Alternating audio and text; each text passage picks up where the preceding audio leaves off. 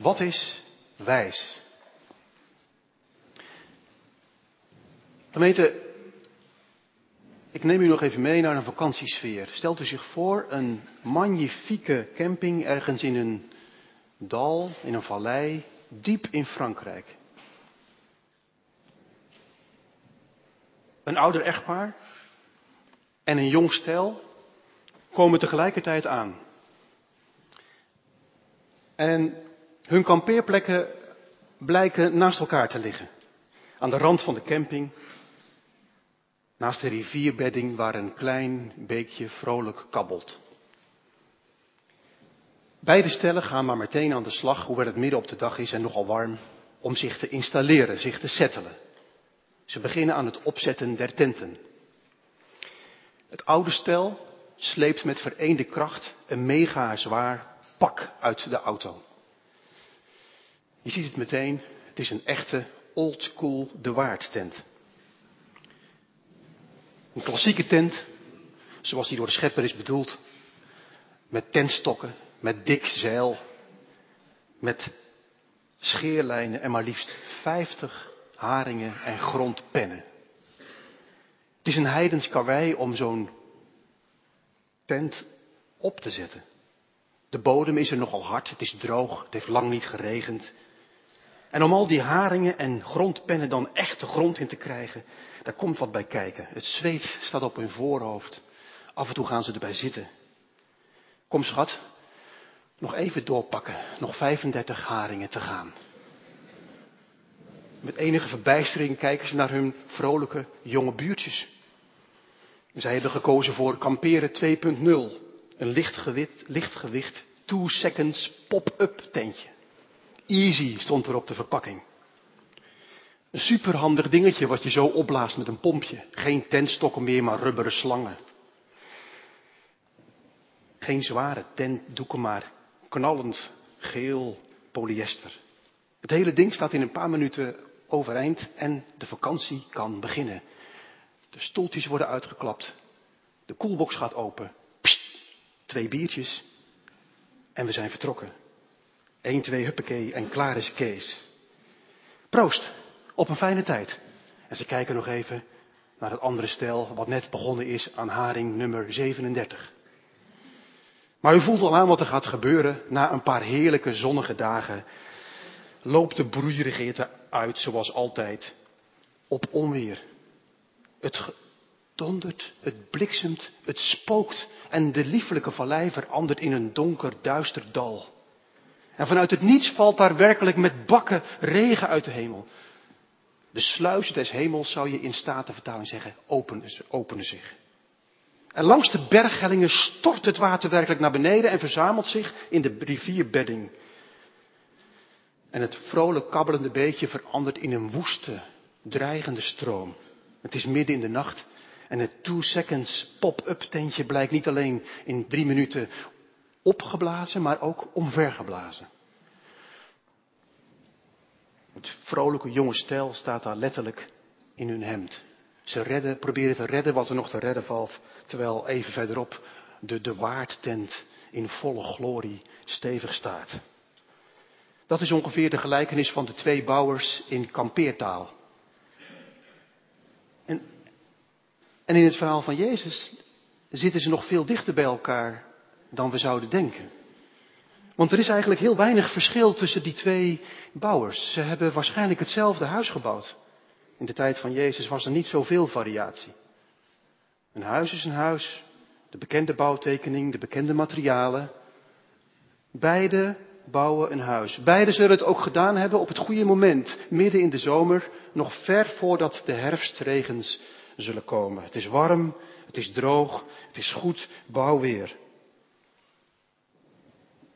Beiden zullen ook gezocht hebben naar een geschikte plek, al valt dat in het oosten niet mee. Je zou denken als je zo'n filmpje ziet, wat een sukkel, wie gaat er op het strand bouwen? Maar in het oosten ligt het allemaal wat subtieler, want in de droge zomers lijkt zand en klei verdacht veel op rotsen. Het wordt keihard, het wordt bikkelhard en je moet van heel goede huizen komen en diep genoeg graven en ervaring hebben om te onderscheiden tussen hard zand en klei of een echte rots. Het voelt hetzelfde. Je vergist je zomaar. Er is dus onderscheidingsvermogen nodig.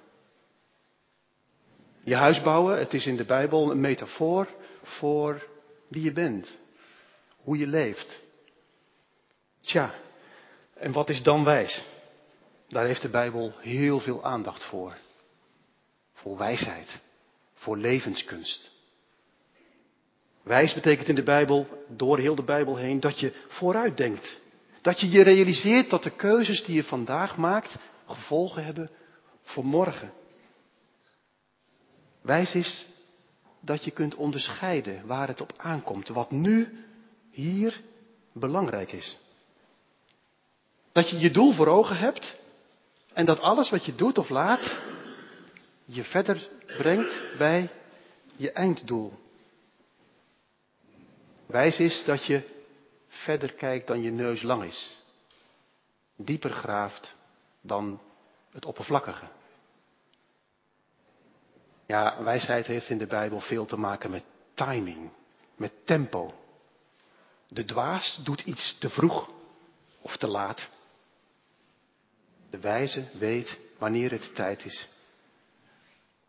Voor het een en wanneer voor het ander. En het is ook dwaas om je te snel te storten op het leuke, het fijne. Wij hebben daar nogal de mond vol van. Onze kinderen ook vaak. Als het maar leuk is en fijn. En die dwaze bouwer, die bezwijkt voor de verleiding om onder de druk van de hitte dan toch maar alvast te gaan beginnen aan het zichtbare. Het fijne stuk, het opbouwen. Terwijl die eigenlijk met de wijze bouwer beter eraan had gedaan om eerst het taaie, zware, verdiepende werk te doen. De dwaas is bezig met de buitenkant. De wijze investeert in de binnenkant. En Jezus past dit toe op de mensen die hij om zich heen heeft. Mensen zoals jij, u en ik. En de wijze bouwer, zegt Jezus, is die man, die vrouw, die jongen of dat meisje, die bij me komt, mijn woorden hoort en er naar handelt. Jezus zegt, een wijs iemand wordt je door elke dag, op allerlei momenten, je in je keuzes je te laten leiden door wat je geho- geleerd en gehoord hebt van Jezus.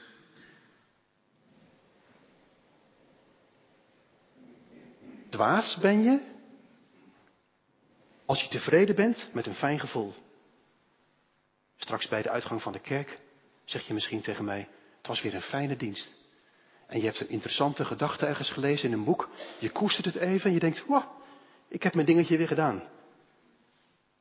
En weg is het. Dat is trouwens wel verleidelijk, eerlijk gezegd. Als ik naar mezelf kijk, blijf maar even bij mezelf. Ik heb genoeg aan mijn eigen leven ook.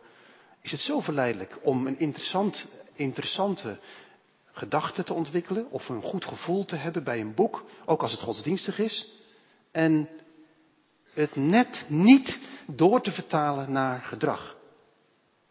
Want ik weet uit mijn eigen ervaring, als ik dat doe, dan stuit ik op weerstand. Mensen om me heen en ikzelf vinden het prima als ik met in mijn hoofd geloof. En met Jezus bezig ben. Je collega's op je werk, je beste vrienden, bij jou thuis in huis, ze vinden het allemaal best. Zolang het maar hier blijft. Maar het wordt spannend als je je overtuigingen die je van Jezus krijgt aangereikt, zo laat inwerken op je, dat je er ook iets mee gaat doen. Thuis. Op je werk. Op school morgen. Want dan gaan mensen om je heen ook merken, oh wacht eens, het is serieus. En als zij die stap zet, moet ik daar misschien ook wat mee. Vandaar dat het heel verleidelijk is en begrijpelijk dat wij mensen liever in de gedachtensfeer blijven. En in het gevoel. En Jezus zegt, je houdt jezelf voor de gek. Want je denkt dat je, dat je met, met blokjes iets aan het bouwen bent. Maar het blijven losse blokjes. En op een dag blijkt dat het allemaal uit elkaar valt. Dat je het niet je toegeëigend hebt. Dat het niet deel is geworden van wie je bent.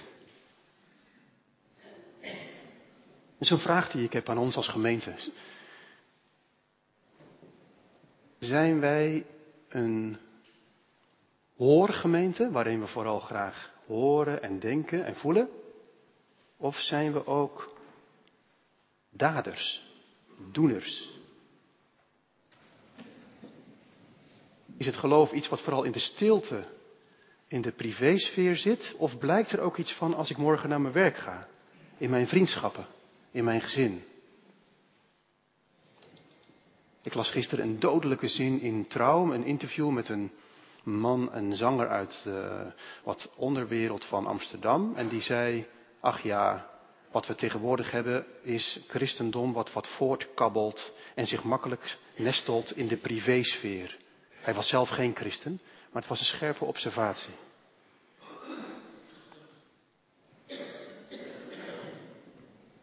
Je kunt ook een andere valkuil belanden. Dat je zegt, nou vooruit dan, aan de slag. Dan gaan we het vooral doen.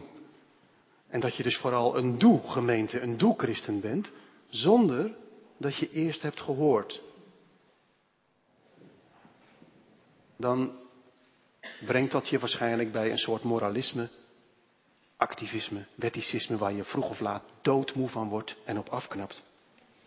Het is zo mooi hoe Jezus het zegt. Een wijs man, een wijze vrouw is hij of zij die bij mij komt, naar mijn woorden luistert, komma, dus komen, zitten, luisteren en er dan ook naar handelt. Jongens en meisjes, er vond eens een keer een drama plaats in een circustent in Milaan. De circustent zat stampvol en de voorstelling was begonnen. Tot het hoogtepunt zou aanbreken, er was een wereldberoemde clown. En daar hadden de meeste mensen hun kaartje voor gekocht. Ze kwamen voor hem. En toen hij begon met optreden, net voordat hij zou beginnen, zag hij dat er brand uitbrak achter de coulissen. En hij schrok zich wild. En hij riep, hij, liep, hij rende de tent binnen en hij riep tegen al die mensen op die hoge tribunes. Brand! Brand! Maak je uit de voeten! Brand! Brand! En de mensen begonnen te klappen en begonnen te joelen. Wauw, wat zit die man in zijn rol, zeg. Wat een goede speler. We zijn niet voor niks gekomen. Wat een artiest, zeg. En hij zag die reactie, dat ze hem niet serieus namen. En hij, hij begon nog intenser te roepen. Kom in beweging. Maak je uit de voeten. Brand! Iedereen vond het steengoed. Maar niemand stond op. Niemand ging weg. En zo kwamen er op die avond in Milaan vele mensen om in het vuur. Dat was Jezus' grootste struggle, denk ik, in zijn onderwijs. Het ging er bij mensen soms in als koek. En ze hingen aan zijn lippen. Het was soms muisstil. En toch zag Jezus maar weinig mensen echt doen wat hij ze voorhield. En hij zei op zijn meest sombere moment, waarmee zal ik jullie nou vergelijken in jullie generatie? Jullie lijken op kinderen die op de markt spelen en elkaar toeroepen. Toen we voor jullie op de fluit speelden, hebben jullie niet gedanst. En toen we voor jullie een klaaglied zongen, hebben jullie niet gerouwd. En de keer waarop Jezus het meest intens in huilen uitbarstte, was toen hij die bocht nam op de Olijfberg, daar Jeruzalem zag, lachen, zag liggen. En, en, en toen raakte hem dat zo, die dat niet in beweging komen. En hij zei, Jeruzalem, Jeruzalem, hoe vaak heb ik jullie willen bijeenverzamelen, zoals een hen haar kuikens, maar jullie kwamen niet in beweging. Dat is het punt wat vanmorgen in de preek tot je komt. Wijsheid is bij Jezus komen. Daar kun je al de boot missen als je niet komt, niet er bent, niet lang genoeg blijft om echt te horen en te laten op je inwerken wat hij je zegt. Bij hem komen, horen en er dan ook naar handelen. Nog even dit.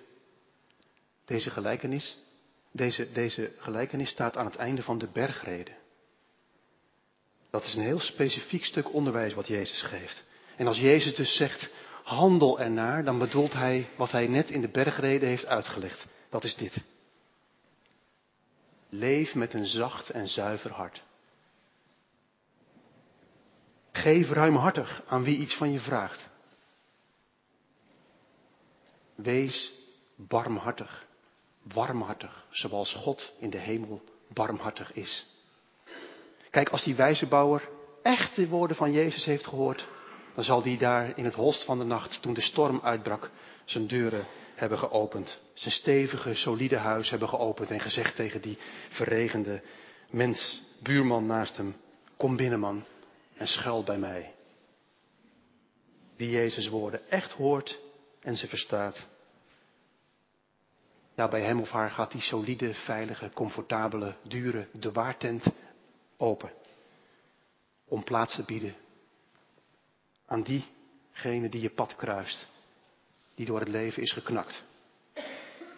En vroeg of laat breekt de storm in uw eigen leven los en dat van mij. Word je getest, word je gewogen, word je beproefd. En dan blijkt of je inhoud hebt, dan blijkt of je gefundeerd bent. Of je onder druk kunt blijven handelen vanuit het geloof dat je hebt, omdat je daar een leven lang, elke dag opnieuw, je in hebt geoefend. En zo, bouwsteentje voor bouwsteentje, een stevig huis hebt, een gewortelde christen bent. Gezegend ben je, als je bij Jezus komt, zijn woorden werkelijk hoort en er naar handelt. Het geeft je leven houvast. Het geeft je stevigheid. Het geeft je een lange adem.